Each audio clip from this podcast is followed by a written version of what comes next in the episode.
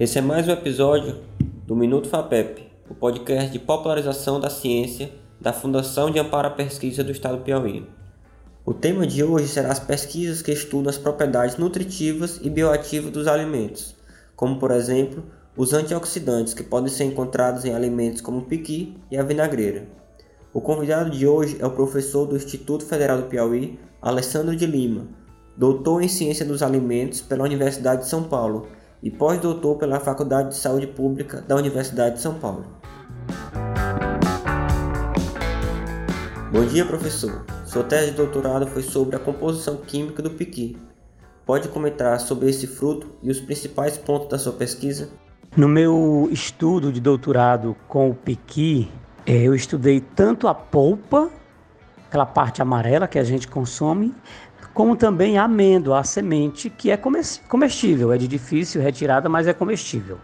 Na polpa eu determinei toda a parte de composição nutricional e também a parte de antioxidantes, compostos antioxidantes nesse, nessa polpa de pequi.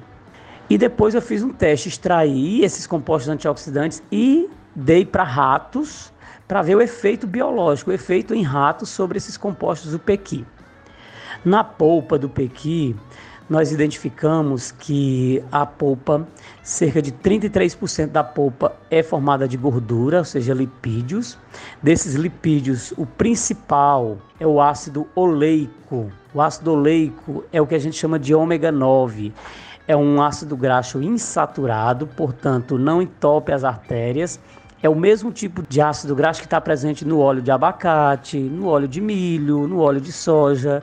Então é um, uma gordura que a gente diz uma gordura benéfica. A polpa também, é, a polpa do pequi é rica em fibra alimentar. Dessa polpa do pequi que nós consumimos, 10% é fibra alimentar. Então foi um resultado bem interessante, né? Que a fibra a gente sabe que ela tem uma propriedade importante na formação do bolo fecal, é, na redução do, da colesterolemia, na regulação intestinal. Então tem bastante interesse nutricional. E o, o mais pioneiro que nós identificamos, na verdade, foi a identificação dos polifenóis, que até então eram compostos pouco estudados. Nós vimos que no pequi ele tem uma alta concentração de polifenóis na polpa, é, mais de 200 miligramas né, por 100 gramas. E desses polifenóis nós identificamos naquela época, em 2005, 2006, ainda não existia métodos precisos para identificar quais são esses compostos e nós fomos para a Espanha, para a Universidade de Sevilha, e lá nós conseguimos isolar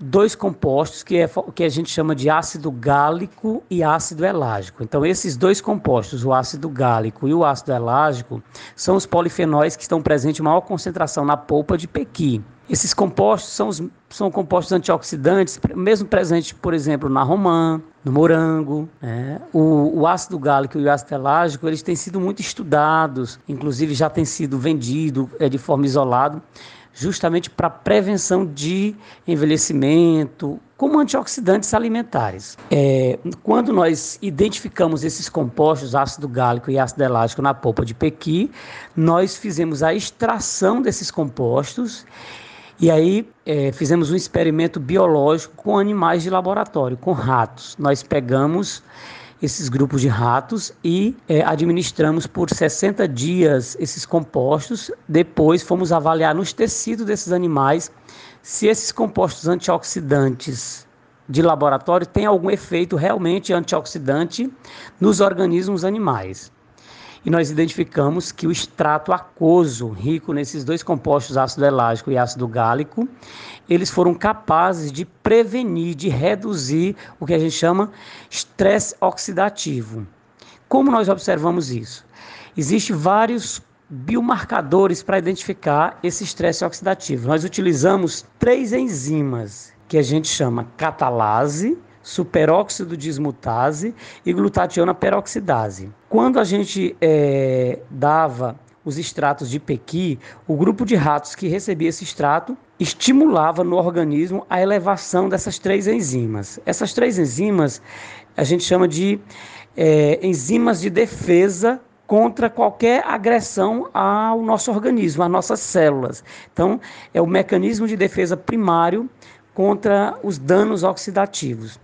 Então, esse resultado foi bem interessante, porque a gente observou que o, os compostos presentes na polpa de pequi, os compostos fenólicos, tiveram essa atividade antioxidante in vitro, em laboratório e também em vivo, tanto no cérebro, quanto no fígado, quanto no sangue de ratos. Quando nós concluímos o doutorado em 2008, nós voltamos para o Instituto Federal do Piauí, trouxemos essas metodologias, conseguimos aprovar um projeto grande, chamação universal, junto ao CNPq, e aí nós iniciamos os trabalhos com antioxidantes aqui no IFP. E naquela época, o Instituto, vários professores estavam fazendo MINTER, DINTER, então pegaram essas metodologias e começaram seus estudos. É, quando eu cheguei em 2008, no nosso grupo, eu fui o primeiro professor a, a, concluir o doutorado na nossa área.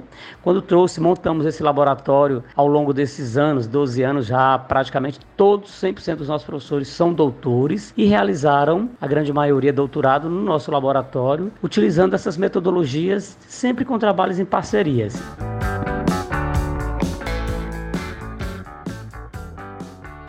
Suas pesquisas mais recentes estudam os antioxidantes em outros vegetais e frutos como jamelão e vinagreira. Quais descobertas foram possíveis observar sobre essas plantas?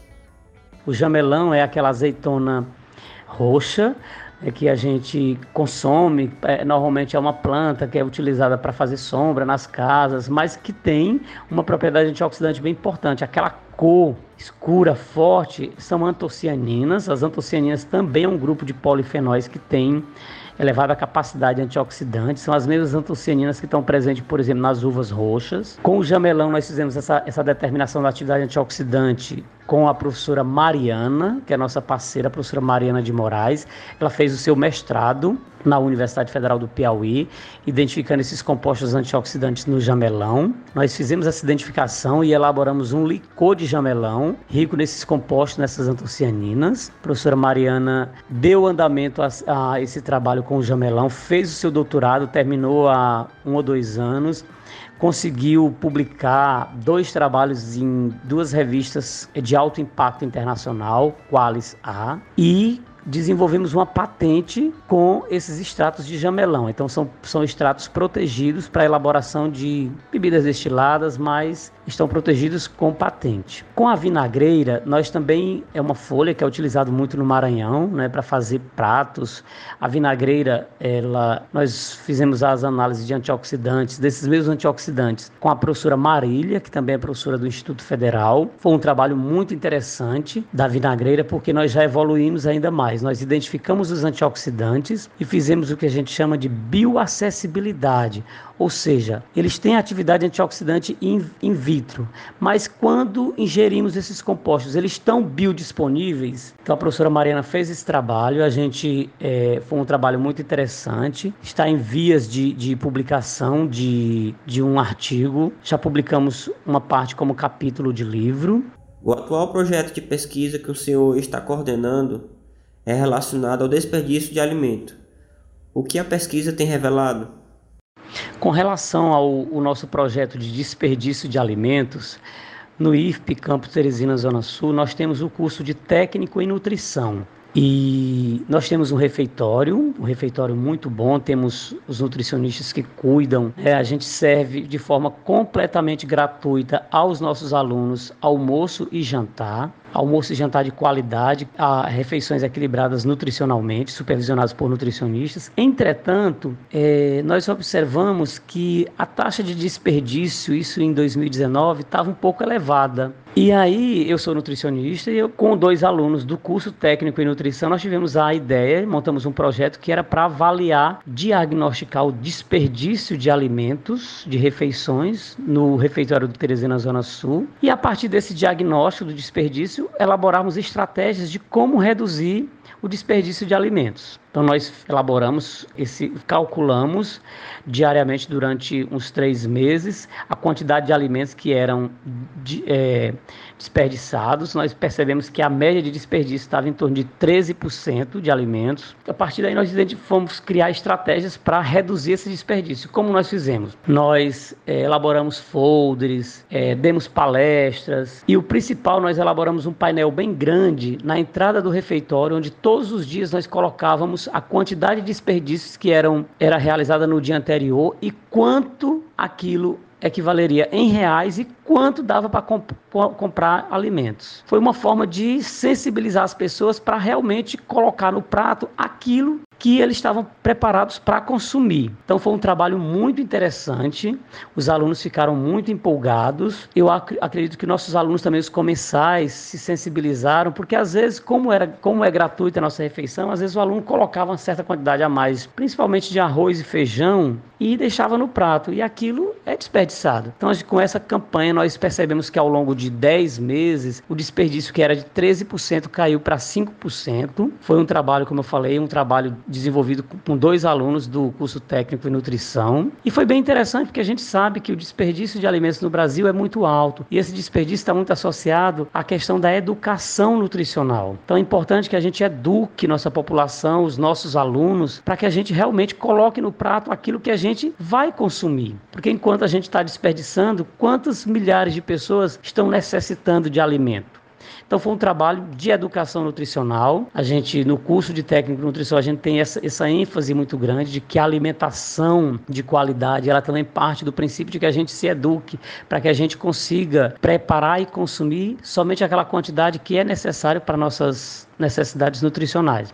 Então foi um trabalho muito interessante, inclusive é, a gente fez em parceria com os nutricionistas lá do campus Teresina Zona Sul. Acho que é um trabalho é, que ficou eu achei particularmente muito bom. Daqui a dois, três anos, quem sabe a gente volte a repetir com outras estratégias, porque é um outro público. Os alunos vão se formando, então vai surgindo novos alunos. É um trabalho que precisa ser dinâmico, mas ficou bem interessante.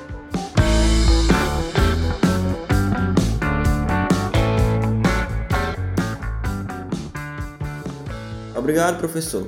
Obrigado você que nos escutou até aqui. Esse foi mais um episódio do Minuto FAPEP. Até a próxima.